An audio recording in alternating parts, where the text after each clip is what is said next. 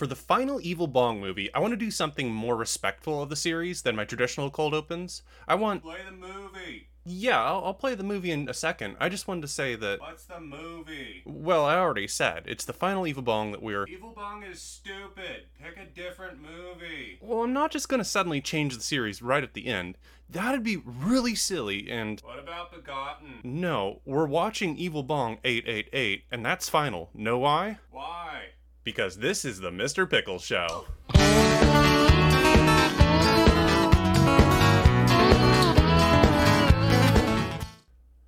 Alright, the movie that we're watching today, as I said, is the final Evil Bong movie, Evil Bong eight eight eight Infinity High from twenty twenty-two. Yeah, if you turn the eights on their sides, they become infinity signs. That's where they got Infinity High. It's fifty-nine minutes long, a little bit shorter than I thought it would be, actually. And this is the restaurant-based Evil Bong movie, so you know what the sets will be like. Spiritually, this movie feels like it's trying to move away from weed use, and since this is the final Evil Bong movie, allegedly, it almost seems like Full Moon Features wants to move on from Bong movies and stoner laughs.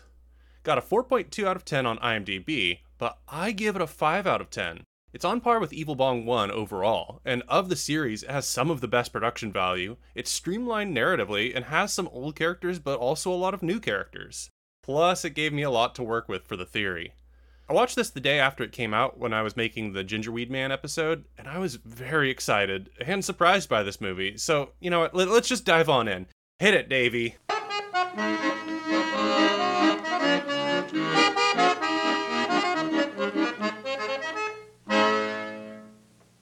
Instead of starting with Wicked Weed by District seventy-eight, the movie opens with Rabbit talking about the past over some really well-made Beverly Hills shots. He's starting a restaurant, which looks genuinely well done, and Sonny Carl Davis looks great, bringing that classic energy. Rabbit's back, baby, he says, and that's when we go into Wicked Weed by District seventy-eight. The story of Evil Bong eight eight eight is best told split into three segments. The restaurant before it opens, the restaurant after it opens, and then the finale. So before the restaurant opens, a random lady named Thomasina Atkins, aka Tom, shows up and gets sad when Rabbit tells her to leave, because they're not open yet. She needs a job, so he gives her one because of her large assets. But she won't do dishes, waitressing, or cooking, so she's the maitre double D. Ha, ha, ha, ha. Classic Rabbit. Rabbit introduces Tom to his waitresses, two redhead girls who refuse to speak to him and instead prefer to text on their cell phones to each other while they're sitting next to each other. Rabbit heads into the kitchen to introduce us to his chef's assistant, Sal Monella. Ha ha ha. You know, that one actually kind of works for me. He's a faux German cook who portrays himself as this artisan and like he's been from really prestigious schools, but we quickly learn his experience is from prison, not from prestigious schools. He's the assistant to Evil Bong, who is the head chef, and she just verbally abuses him. Maybe it's because she wants to take over the world, but Rabbit convinced her just to do something new without weed, but he's so concerned about falling back into his old ways that he has a mysterious bright red button to press in the kitchen if he wants to go back to his old ways. It's so weird. So that brings us to the big problem of the movie. They don't have anything other than bread and cans of beans and weenies. How do you make a gourmet restaurant with literally one option of beans and weenies with bread? Well, you add weed to it. But Rabbit doesn't know about this plan because he's trying to go straight. So Evil Bong summons a bowl of weed to appear in the kitchen and... Wait, she can really just do that? Why not do that in earlier movies? But also, holy cow, it actually looks like they're using real weed this time. I'm kind of impressed. We see a plating ceremony where we find out the waitresses don't know what they're doing at all. And this movie just kills me. It's so on the nose, but this really feels like Evil Bong coming back to its origins and hitting its stride. The jokes are obvious. Rabbit tells Evil Bong that she should have known he wouldn't have been able to handle ordering the inventory for the restaurant. Evil, Evil Bong, he expects her to be the responsible one. It just kills me. Jason Voorhees, you should have known that I couldn't have budgeted this summer camp properly. Now we don't have any s'mores. And whose fault is that, Jason, baby? It just doesn't make sense to me. But we're entering the second segment of the movie as Rabbit gives a speech to his waitress and maitre d' and reveals the name of the restaurant, La Lapin Haute. I don't speak French, but that's French for the high rabbit. So the restaurant opens despite needing to change the menu to beans and weenies or weenies and beans. And this is where we return to the format of seeing random characters enter the location like in the recent movies. The first group are three influencer girls coming in to take pictures of everything. Rabbit can only remember their orders by how many boobs there were and dividing by two. It's just so absurd. They all ordered the same thing, so it really doesn't matter what they ordered, it just matters how many of them ordered. And when he brings it to them, because the waitresses are high and not waitressing, they all love it so much that they don't even eat it, because they only eat supplements and drink brain water. It's, I, I, I honestly don't know. But once Rabbit convinces them to try it, they take their tops off, because this is Evil Bong. Yeah, yeah, it's an Evil Bong movie. The second group is the Redneck Crew. Yeah, they're back in their absurd Sunday best. Joe Cracker is wearing a small top hat with a tuxedo t-shirt that has the sleeves cut off. Redderneck is wearing a rodeo-style American flag button-up shirt with camo overalls and a bowler hat. Oh, C W is wearing a blue and white plaid dress that you'd sort of expect to see in like Oh Brother Where Art Thou while wearing a sun hat. It's just so absolutely over the top and absurd that even the influencer girls are laughing at them.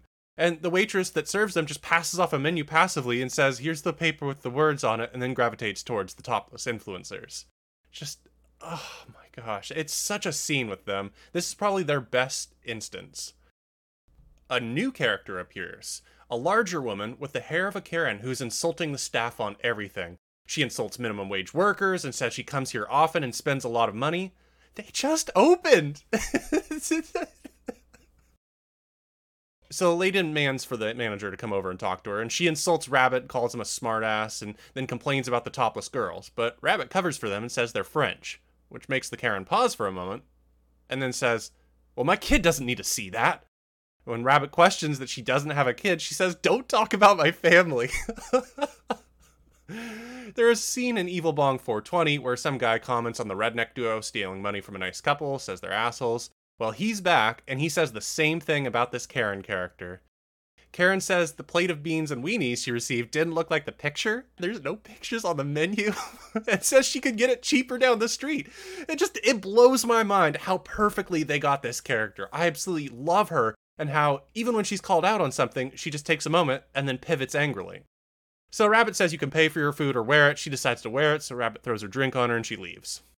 Kind of wish we could all do that to some people. Barbie and Kendra show up next, discussing the pandemic and how they haven't left the apartment in two years.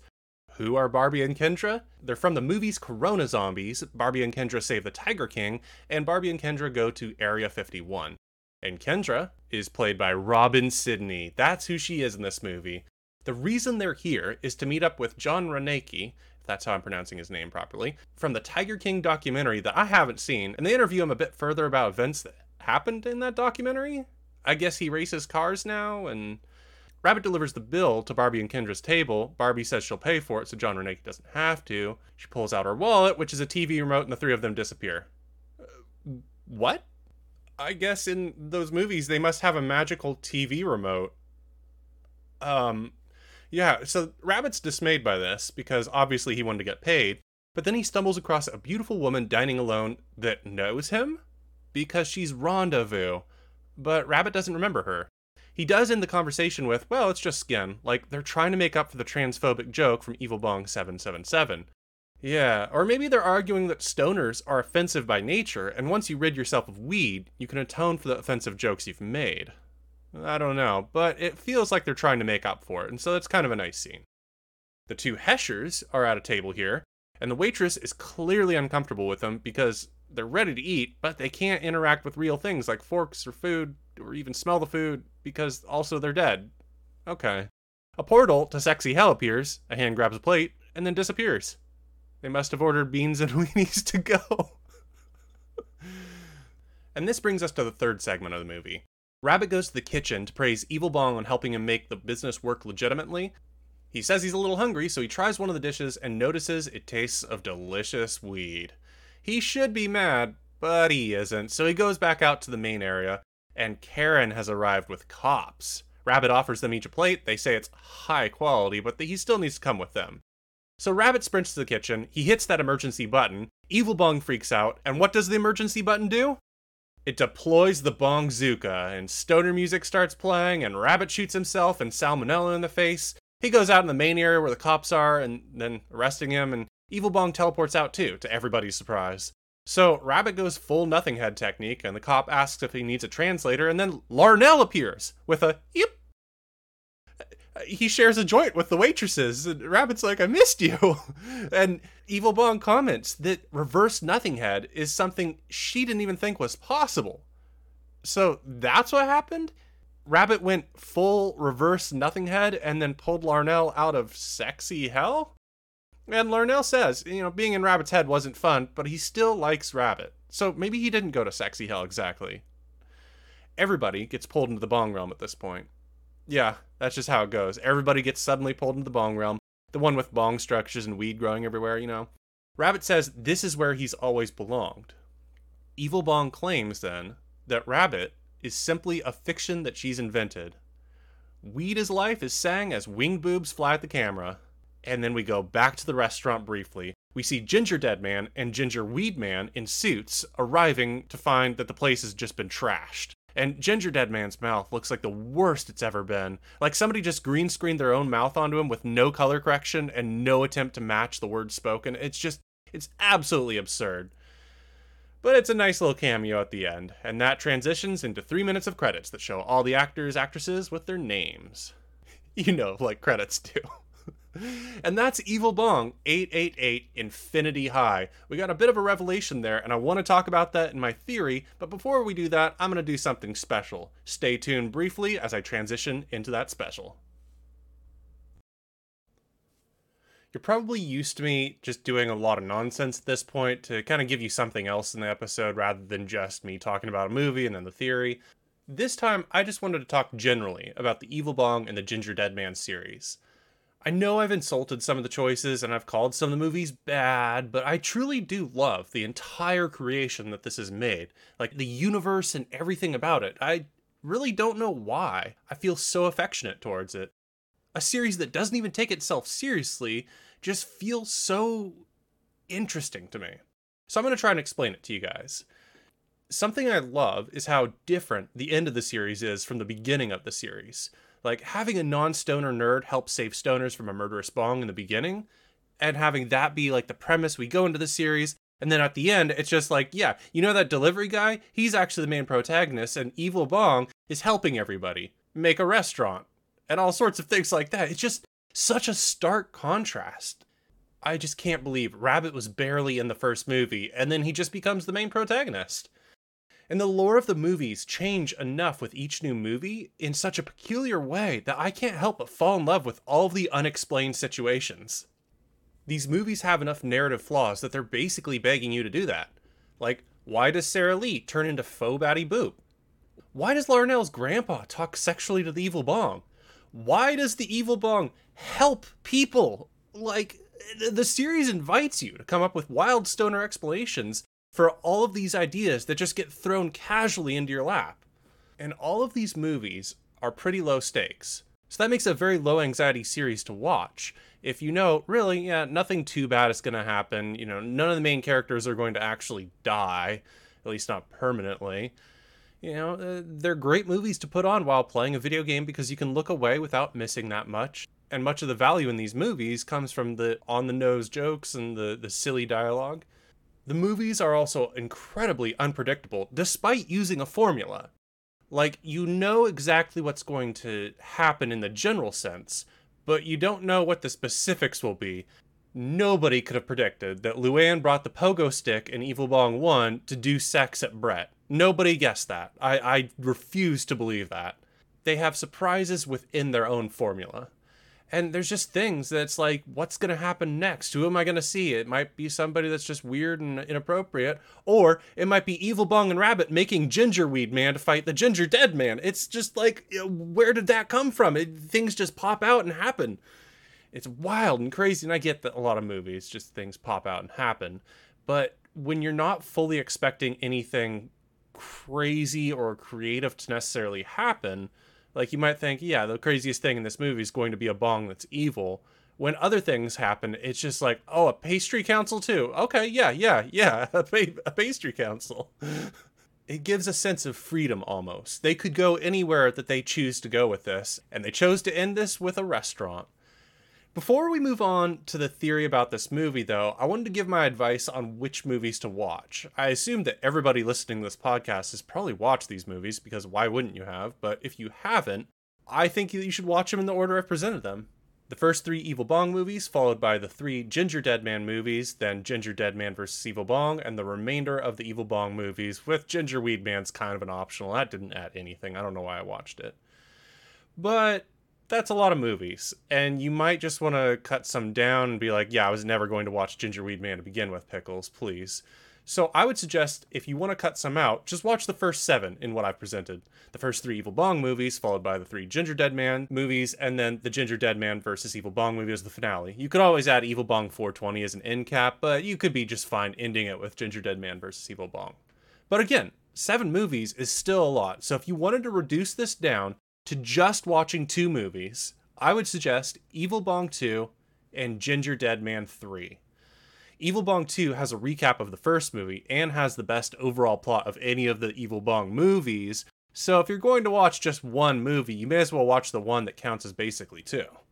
As for Gingerdead Man three, it's just so fun, and I keep thinking back to that being like, that was a really fun movie. I, I want to watch that again just for the heck of it. And realistically, you didn't need to see the first one to get the character of the Gingerdead Man. Like, he's a killer cookie man. That's all you really need to know.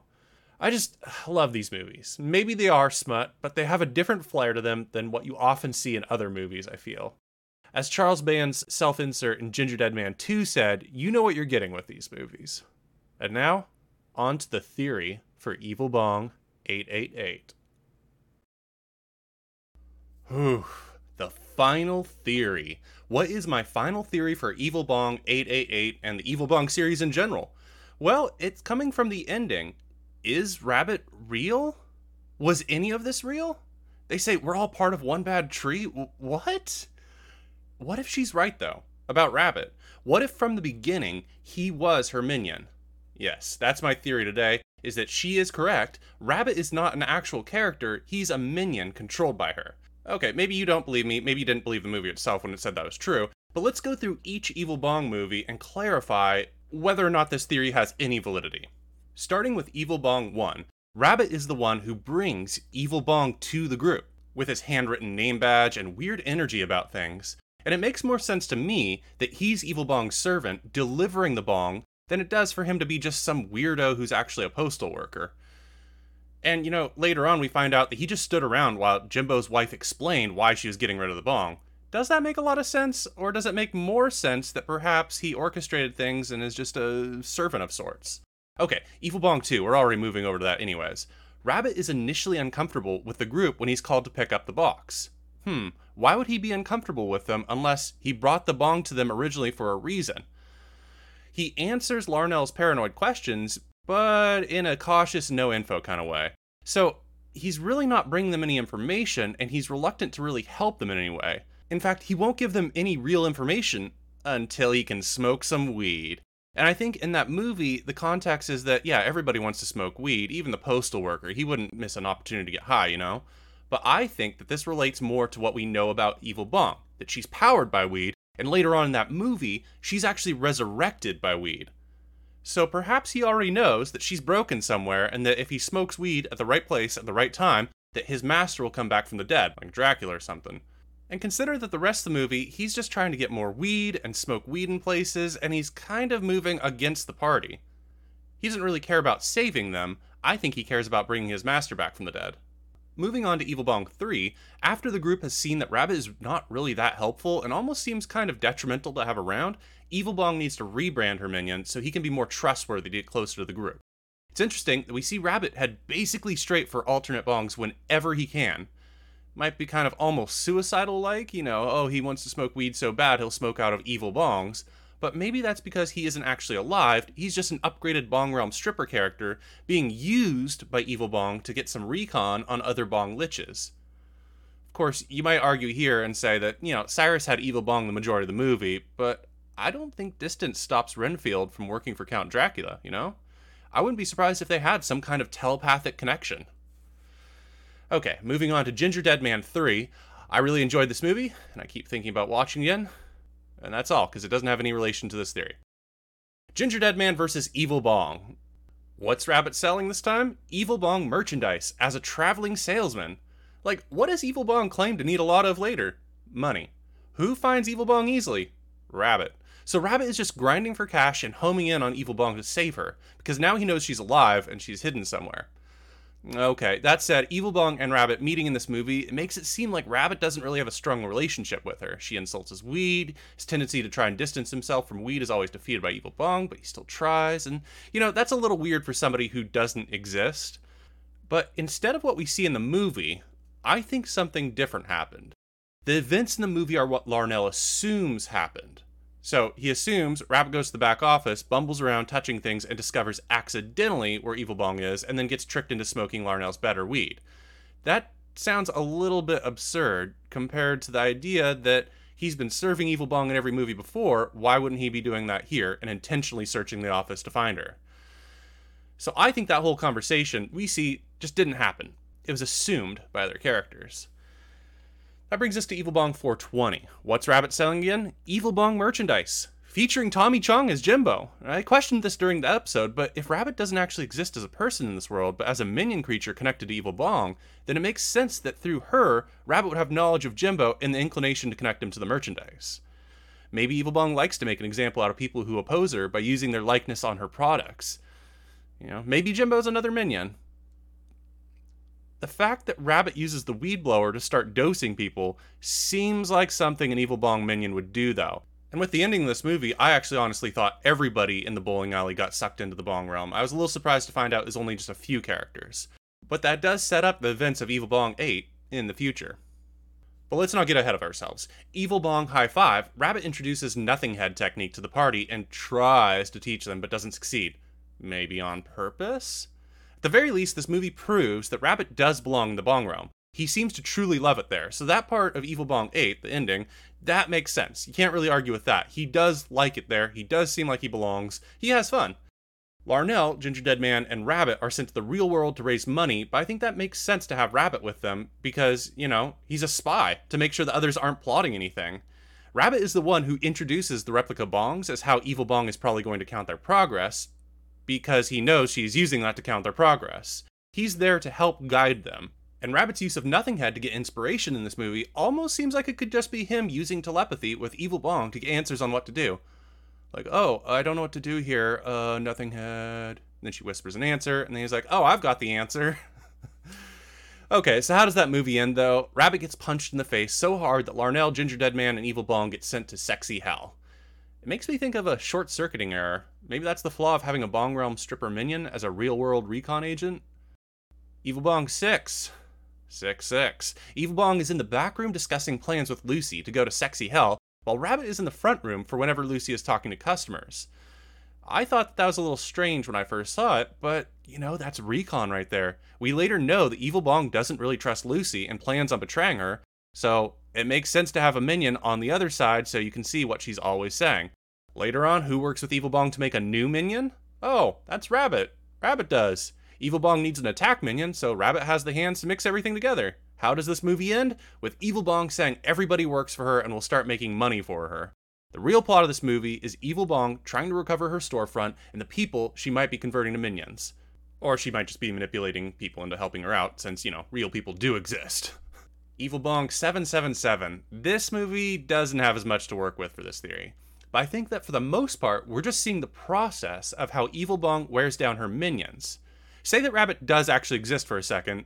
If you were tricked into debauchery and sin and other personal memories that make you feel bad about yourself, you would eventually be pushed to the point where you lose your identity. So this movie is all debauchery and just trying to push people to act differently. If Rabbit is just broken down by manipulative Evil Bong glitch to the point where she can tell him he doesn't exist and is just part of her mind and he's fine with it, then maybe that's what she's doing here. She turns Misty from a spiritual hippie into a cynical goth. She takes everybody to a sex puppet show. She tells Rabbit that he's so ugly it just might work to his plan of hiding in the monster area. That's why this plot doesn't make much sense to us. It's because we're not supposed to know that Evil Bong is breaking everybody down. If we cringe at the events in Evil Bong seven seven seven, then that's exactly what she wants as the reaction. She wants us to feel ashamed of these characters and look at them and be like, oh yeah, maybe they don't exist. I'm ashamed of them. Evil Bong eight eight eight. Rabbit has opened a small restaurant in a very nice part of town with the funds that they have been gathering throughout the movies. That's why it makes sense. These properties are actually really expensive. I looked them up. You would need, you know, about the money that she was saying. And now, by mixing weed in with everybody's food, Evil Bong is able to harvest a bunch of people all at once for her Bong Realm. And we can see that Larnell is pretty well out of it. I think he's pretty well close to becoming a Bong minion. He's just kind of there, confused, like, yeah, it was bad, but, you know, I, I like Rabbit, and, you know, it's all good, and, you know, we just gotta do what we do, and I'll take another joint. You know, he doesn't really seem like his classic Larnell saying the lines that he should, even if he's making the same jokes. It seems very muted of him. And it's just really surprising that Rabbit is fine, knowing that he's back home in the Bong Realm. All the other people, they seem kind of frightened by it or confused, and I suppose that they'll be worn down eventually and made into Bong Realm strippers, but that makes for a rather grim theory regarding all the strippers. I still hold that the non-verbal Bongwenians are likely just to be smoke and mirrors. This has been my final Evil Bong theory for Series one of the Mister Pickle Show. Rabbit has been working for Evil Bong this entire time and might not even fully exist as a true mortal creature. This has been the Evil Bong series, including the Gingerdead Man and Gingerweed Man movies. I'm really glad you made it this far with me. I'm really glad I could share this with you. And now you can go forth into the world with basically everything you need to know about all of these movies. Thank you for ignoring the Evil Bong water puddles forming around me from the gaping cavity that once held my brain. I'm Mister Pickles, and this has been the Mister Pickles Show.